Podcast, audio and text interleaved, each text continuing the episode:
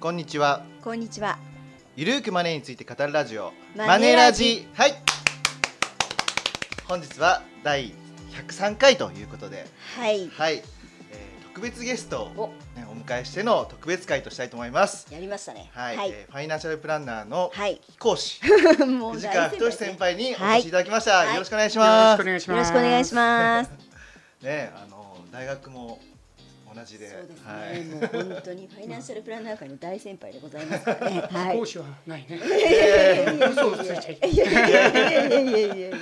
いやもういろいろと、ねはい藤川先輩たくさん本も出されてましてそうですね、本当に最近書いてるんですけど。ははい。でも最近もいろいろとねあのそうですねか監修だったり、はいあ、そうですね。はいうんそういうのいっぱい出してます。はいいですね。であの本日ですね、はいあの藤川さんにお聞きしたい内容はですね、はい。もうサラリーマンは二度破産するっていううのんとやっぱりサラリーマンは二度破産するというご著書がありますので、はい。まあ、今もやっぱりサラリーマンは二度破産するという状況でよろしいんでしょうか。そうですね。もうやっぱりって書いてあるからね。やっぱりはい、うんね。まあはい最初ね、あのはいこれを書いたのが2008はい年。はいなはいうん、まあ10 12年前かな。はいなるんですけど、うまんあその頃はまだね、あはいのえー世の中的にはもうちょっと将来に希望があって、はいあんまりその家計に危機感がない頃あリーマンショック前書いたんですねリーマンショック前に書いたんですけど、うんはいでまあその頃にはい「サラリーマン二度破産する」ってタイトル書いたもんで、はいはい。結構大変だったんですよ。あうんあの、うん、環き境が厳しいな世の中で要はあー脅してねはいいろいろ世の中脅して、うんはいあの買わせようとしてんじゃないのみたいなああってまあでも我々ね、はいあの家計をこう診断してる立場からすそうるとですよねこれからきっと厳しくなるよねっていうのを思ってたんでね、はいだからこういう話を書いたんですけど、はい二度破産する二度っていうのはこう一度ならず二度そうですねみんなよくええねって思いますもんねねであの、はい結構二度破産するってタイトル見るとうんはい「いやうちは3 度ですよ」って言ってくる方もいらっしゃるんですけど。なるほど。なのでうんまあ、メカニズム的に言うとね、はい一旦こうね我々がファイナンシャルプランナーっていうのはキャッシュロー表っていうのをね、はい使って将来の家計を予測をして、はいはいでアドバイス、ね、問題見つけてはアドバイスするわけなんですけど、うんはい貯蓄残高がこう上がったり下がったりね増えたり減ったりするのをうんうんシミュレーションするわけですよ。はいはいだから破産するっていうのはうん貯蓄が、まあ、ゼロより低くなる、まあ、うんマイナスになはいる、マイナス要は借金状態になるはいははいい。まあ、破産するかもしれない状態を言うわけですけど、うんはい 二度破産するっていうことはうんはい一回破産しそうな状況になってうん一回回復しないといけないんです。そうでなするほどそうねでそしてもう一確かに回マイナスに 転落すすね。る。なるほだど。から一回復活してるんですよ。はいなるほどねだからうん三回破産するってことは二回復活しなきゃいけなないるほど。そそうれですねはそれでまたなんか。だから三回の方がひどいと思ってらっしゃる方いるんだけど、はいそうじゃなくてなるほど一回破産したきりで戻ってこないのが一番悪い、あーなるほそうど。ですよね確かに確かにう。ん、そこはちょっとねよく勘違いがある あともう一個勘違いがよくあるのは、はい サラリーマンは二度死ぬっていうふうにね、はいタイトルを間違え る人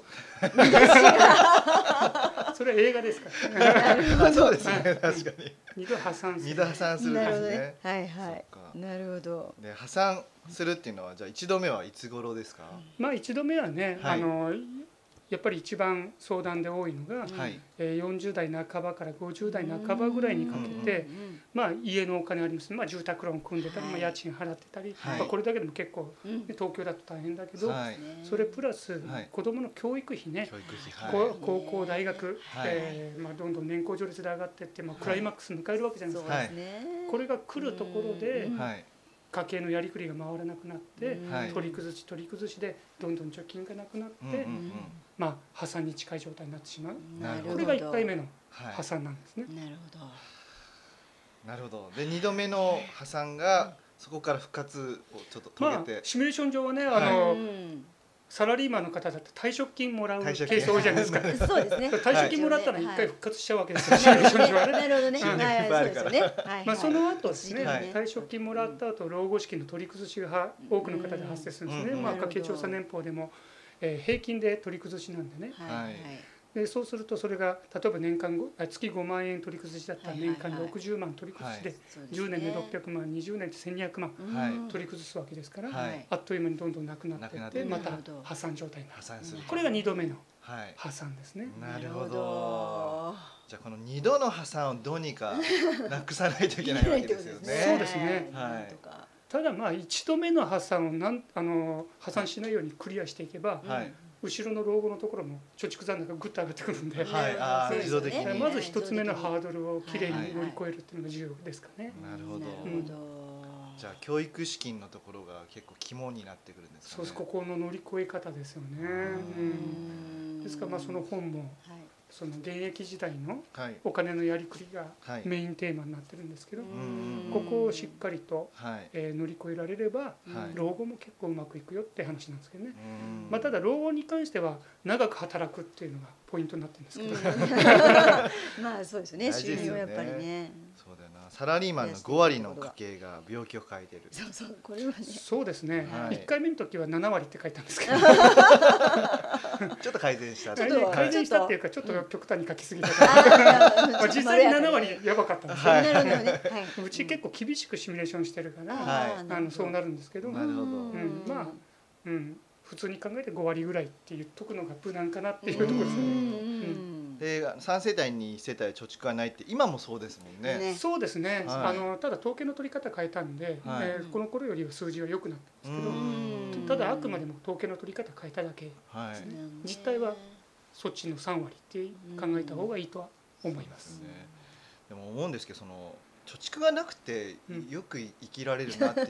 思うんですよねまあその日暮らしみたいな状態ですよね。そうですよねうんもう不安しかないですよねそうですね。まあただ実際ね、はいあの今のコロナの状況になって、よねはいまあ収入がちょっと減るだけでね、はいお金が回らなくなる人って結構多いわけですよ。はいそれがまさにはい一1ヶ月2ヶ月普通だったら貯蓄減るぐらいだったらね、はいそれまで貯めたお金を使ってバッファーになるわけだから、はいそれを使えばいいじゃないって普通の人は思うんだけど、はいでもやっぱり実際回らなくなるわけなんで、はいだからその数字はそんなに間違ってないと。うん思いますよそうですよねであの世の中に、うんあの節約ネタってすごいあるじゃないですか、はいはい例えば固定費減らすとか、うっんてあるのになぜこう皆さんできないで貯蓄ゼロの家庭が多いのかなっていうまあこれはねやっていて思うのは一つははいはい常識だと思ってる人たちっていうのは一部ですよ。ああなるほどあのリテラシーの高い方々は常識だと思ってるし、うんうんうんまあ、それこそ固定費減らせって言い始めたのは私なんですけどね、もうはいもうはるか昔の話う んでその頃っていうのは本当まだ意識がなくて、はいあのなんとかやっていけるだろうって思う人が非常に多い時代だったんですよ。うんなある収入が右肩上がりに増えるそう右肩上がりに増えると思ってたし、はいねでも実際に右肩下がりになったわけでしょ、うんはいで税金社会保険料の取られ方も増えてって、はいはい手取りが減っていくっていう状態になったわけですよ、はいはいそこでやっとみんな気気づき始めたんですうんただみんながみんな気づいてるわけじゃないしなるほどはいうんただ気づいた人でも動いてない人多いんですあー例えば格安 SIM 使うと安くなるよってよく言われるじゃないですか、はいはいはいじゃあ実際どのぐらいの人がやってるかってそんなに多くないですよーうんうんであと例えば自動車持ってる人だって通販型の自動車保険ね、うんはい買えれば安くなるよってうんほとんどの人思ってますよ、はいうんでもじゃあどのぐらいシェアあるかってテンパはないわけですよそうですね、うんうんそのじ頭で理解しても行動につながるかっていうと、うんうんうんはいまあそういうわけじゃないんっていうのが現実ですかね、うんうやっうんぱりそういう人たちは、うんこう一緒に実践してくれるパートナーみたいなのがひやっぱり必要っていう伴走者がそうですね、まあ、うん我々のというののようはないところに来られる方っていうのは、うんそうね、お金払ってでも、まあそうですよあねのそうやってんうんえー言ってくれる、えー付き添ってくれるうん人が欲しいということで来られるわけですよね。うんはい、うんなるほどそうですよね確かになこれでためらわずに行動するってありますもんねあの貯蓄する方のああ法則のところ、ろにね、すぐやっぱ行行動しま動すよですよねやっぱそれか しないかい大いきこいでとす聞いたってねここが大きいですよねやっぱそれはね、はいねあのーこの本の中に「金持ちほどケチは本当か?」ってあるんですけど、やっぱこれは本当ですかまあケチ、うん、ケチだ ね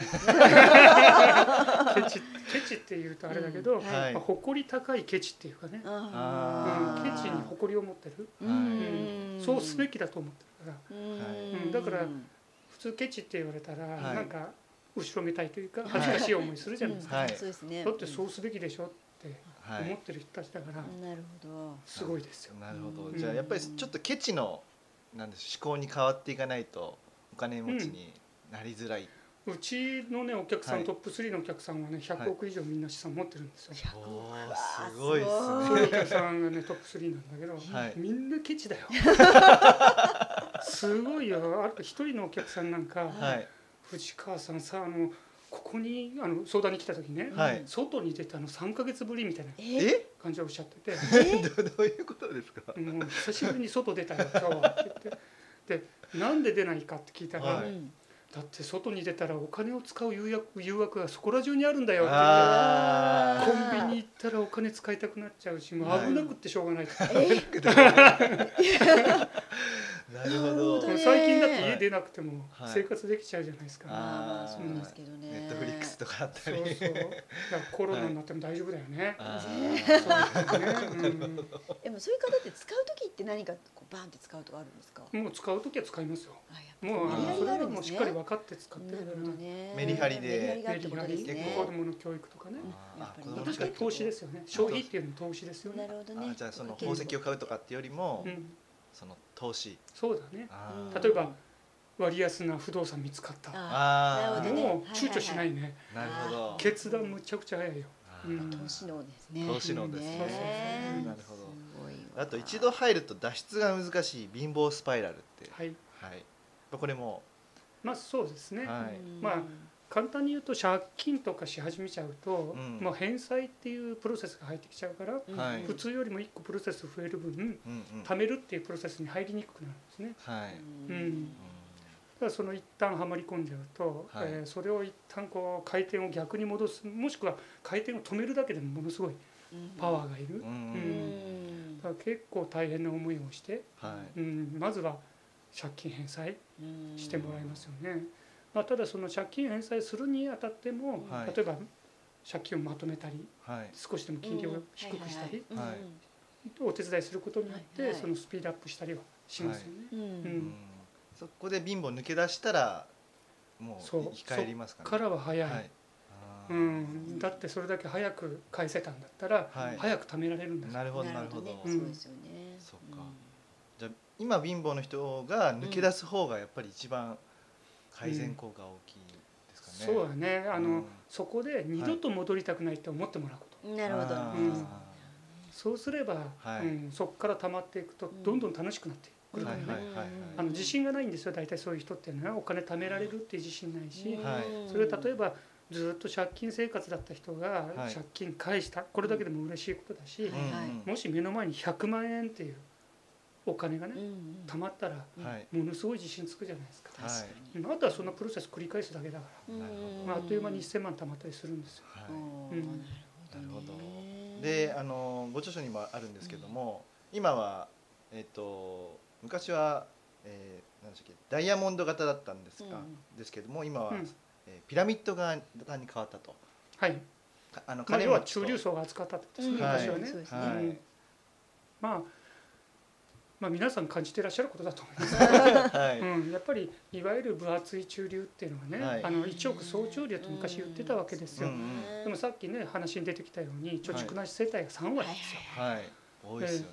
やっぱり貯蓄なし世帯が3割ってことは貯蓄が少ない人ももっともっといるわけなんで、はいんそう考えるとやっぱりいわゆるその、まあ、貯蓄があまり多くないはい、うん苦しいやりくりが苦しい世帯っていうのがはいかなりのボリュームいるっていうことですよ。うんこれ実際我々相談をしていはていはいもともとこの我々家計の見直し相談センターって名前つけた時はねはいいわゆる分厚い中流をはいターゲットにしたサービスを始めたわけですよ。うん大体年収600万から800万ぐらいはいの、まあう、んサラリーマン世帯、はいまあ、共働きでも何でもいいけど、はいはいあのをターゲットにしたんだけど、うんはい本当になくなったんだよね、ああーーうん、いるんだけど、はいお金を払ってでも相談したいっていう人が余裕のある人はい、がいなくなってきたあうんーそれは高収入の人たちがいなくなったんですかそれともやっぱり真ん中あたりが減ってきた感じしま真すんよ中が減ってきた、うんあうーんでまあ所得を稼いでる人っていうふうに単純に言うとまだまだそこまで大きく減ってないと思うんですけど、はいはいやっぱりその貯蓄がなくなってきてるっていうところがねはいはいはい考えるとうん所得が変わらなくてもやっぱり貯められなくなってきてるあうんーうんため貯められないとやっぱりお金出してでも相談ってなかなかはい、まあね余裕,、うん余裕がないんですよねうんうん確かにな減ってきてるなとは思いますよ。うなるんなかな か二度破産するっていうのを防ぐのが大変ですね。そうですねあうのんこのね二度破産するっていう話読んでいただくと分かるんですけど、ほどはい、昔だったら破産するって言ったらどういうイメージです、もう終わりみたいな。うんうん、だって所得が低いとか、はいそうはでいす。浪費癖とかあ浪費癖ギャンブルやってるとか、そうですねギャンブルのイメージあるおと思い金ますにね問題がある人っていそまううんす所よね得が低いならまだあれだけど、はいなんかどうしようもない人みたいなイメージあるじゃないですか、はいそうですねでもごく普通の人がそうなるんですよ今はあ結婚しましたうん子供を産みました、はいうん教育します家買いました、うん昔だったらまあ今は普通だとは言わないですよ、はいそれがうんうん普通だとは言わないけど昔だったらそれがいわゆる普通まのあそうラでイすフねプランって言ってたわけじゃないですか、うんはいその普通のライフプランが普通じゃなくなってるってことなんですそれを言いたいのその本でねーなるほど。なるほどいや決して特殊な人ではない、うんごく普通のなんでこの他の人たちどうやってるのみたいな人がねはいうん増えてきてるんですよね、なるほうん、どなんでうちだけこんなに苦しいんだろうはいそれはこういうメカニズムなんですよっていうのを指摘してるのがこの本、なるほどうんねそれは一度見える化しないといけないってことですそようね。です自ね分の将来のお金の流れというか。だから普通っていうのが結構ね厄介なんですよ、ううんん大体普通っていうのははい自分が子供の頃経験したうんはい生活なんですよ、そうですねつまり親世代の生活なんですよ、はいはいだって親世代がはいその働いてうん生活してきた時代とうん我々がこれから生活していく時代って全然違うわけですよ経済環境も社会環境もそうです違ね。うわけですはいうんだからその親が体験した普通を下の世代の我々がうん再現しようとすると無理がくるんですねううんん結局そこなんですあとねお二人もそうだけどはい育った環境も違うじゃないですかまあまあそそううでですすねねそうするとはいはいお互い普通持ってるわけでしょはい確かにそうですねうん。はい。そしたらそこがぶつかるわけですよあーまあそうですようんねだからなかなかその夫婦の間のはい